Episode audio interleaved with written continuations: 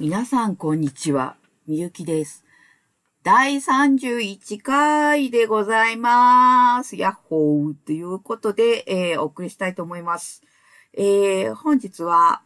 大正時代っていうことでお送りしますよ。えーとね、前回、えー、鴨の町名さんの北条記という随筆を取り上げて、まあ時代の変化の中で書かれた文章っていうことをやったんですけども、えっ、ー、と、今回はですね、えっ、ー、と、まさに、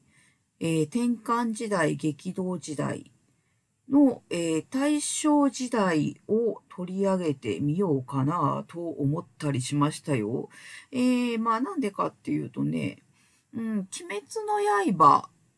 そう、えー、こう、最近こう、煉獄さんでおなじみの、えー、あ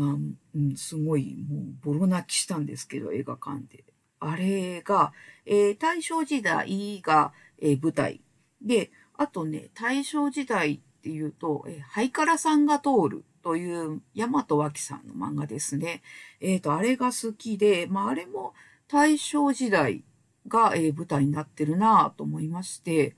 なんかこう、そうね、そう、大正時代ってどんな時代って思って今回うん、してみました。で、大正時代っていうとなんか大正ロマン。えっ、ー、と、明治ってもう江戸からこうガキって変わった。で、一気に西洋文化を取り入れたっていう時代かと思うんですが、えー、大正はそこがもうちょっと落ち着いてきて、なんていうかな、和風と混ざり合ったところ。うん、それがなんか、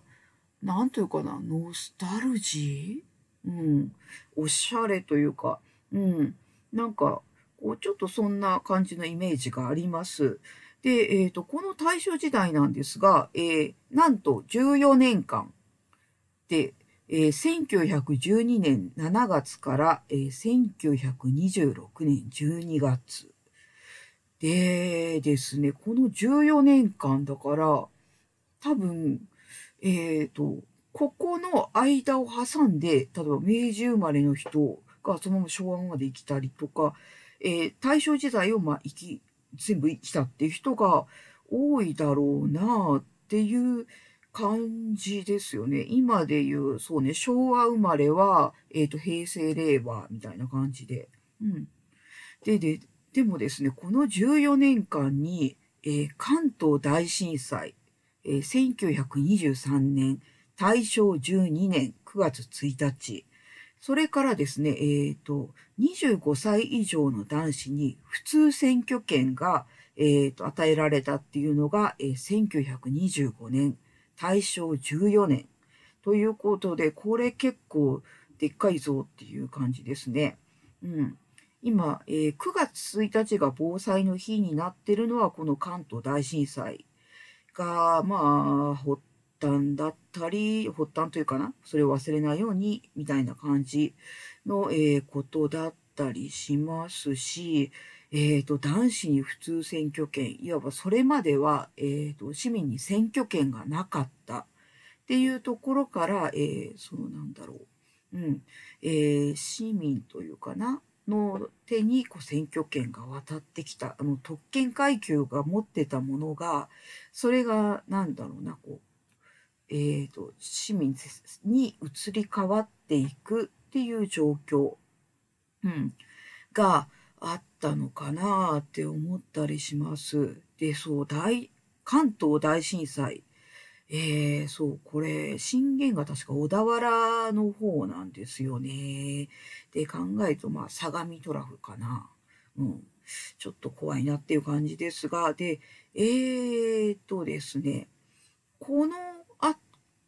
時に、えー、諸外国で何があったかというと、えー、まずですね、近くの出来事なのですが、えー、1912年2月、えー、秦の愛新覚羅不義が退位、えー、新王朝の滅亡になります。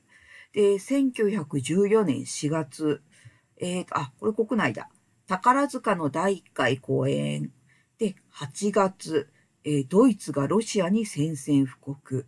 で、6月に、えっ、ー、と、あ、前後者だ。サラエボ事件。オーストリアの、えー、大使夫妻が暗殺される、えー、ここから第一次世界大戦へ突入していく。というところ、えー、そして1917年3月、ロシア革命、で1918年11月、え、第一次世界大戦の終結、え、ドイツが協議協定に、まあ、調印しまして、え、終わると。で、それからスペイン風邪の流行。うん。これ今、ほっとけない話題ですけど、えー、そんな感じの出来事が起こってて、えーと、まさにその価値観の転換されていった時代、その価値観の転換の、えー、経緯において起きるその混乱であったりとか対立っていうのがまあ出てきた時代かなと思います。えーと、そうだな。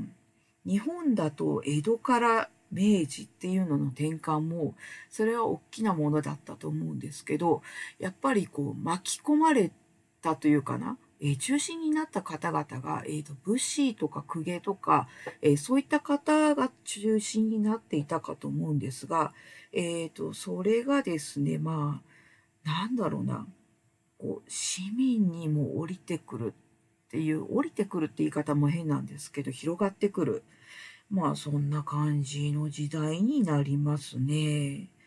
で、えー、とですね、ちなみに、うん。えー、第二次世界大戦、これはですね、1939年9月から、えー、1945年9月。で、太平洋戦争が1941年12月から1945年9月になります。で、えーとですね、先ほど関東大震災が、えー、1923年と、まあ、お伝えしたかと思うんですが、で、えーと、太平洋戦争の終結が1945年。この間、えーと、22年になります。で、えーと、震災で壊れてしまったもの、建物なんかもぐちゃぐちゃになりますよね。えー、人もたくさん亡くなってますし、でその状態から、えー、復興してきて、で、多分20年だから、えー、建物の復興が終わり、えーと、そこからこう人が、えー、経済状態が立ち直立ち直っていくのに時間かかるかなと思うんですがそれが落ち着いてきたっていう頃に、えー、戦争に入ってでまあ、空襲が起こっていろんな都市が、まあ、すごく打撃を受けるっていうところでこの、えー、おそらく震災と、えー、戦争の終結っていうのを経験された方っていうのもこの結構いらっしゃるんだろうなっていうふうに考えるとそこの何というかなうんとまずはもうご苦労というか大変だったろうなっていうこととあとその、えー、復興のバイタリティ力強さっていうのかな。うん。こうそうね。そこが、えーと、すごいなってちょっと思ってしまいました、えー、大正昭和。うん。この移り変わりで生きた方々っていうのは、えーと、なんだろうな、人間の根本のところである生存っていうのがまあ脅かされた時代なので、えー、本当にまあ、う、ん。か生きた方々はすごいなというふうに思ったりします。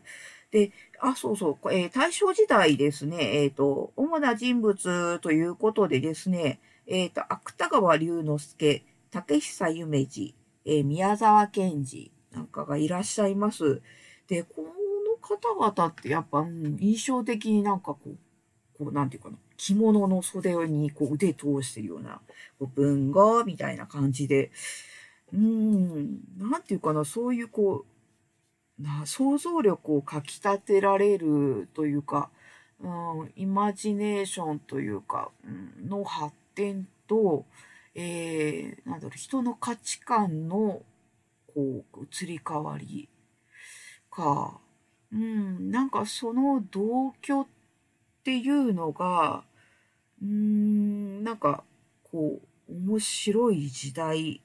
だからこそやっぱりこう、何かの舞台にもなったりするんだろうなっていうふうに、まあ思いましたよ。っていうことでですね、えー、今回はこんな感じでございます。また、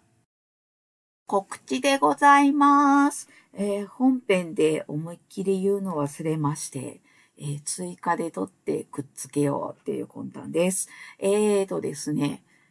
新曲が出ました。えー、カテゴライズという曲になります。えーとね、バン、バンドサウンドな曲でございます。えー、かっこいいんじゃないかなって思いますんで、えー、聞いていただけると大変嬉しいです。えっ、ー、とね、どっかで、うん、またね、曲についてしようかなと思っています。はい。ではよろしくお願いします。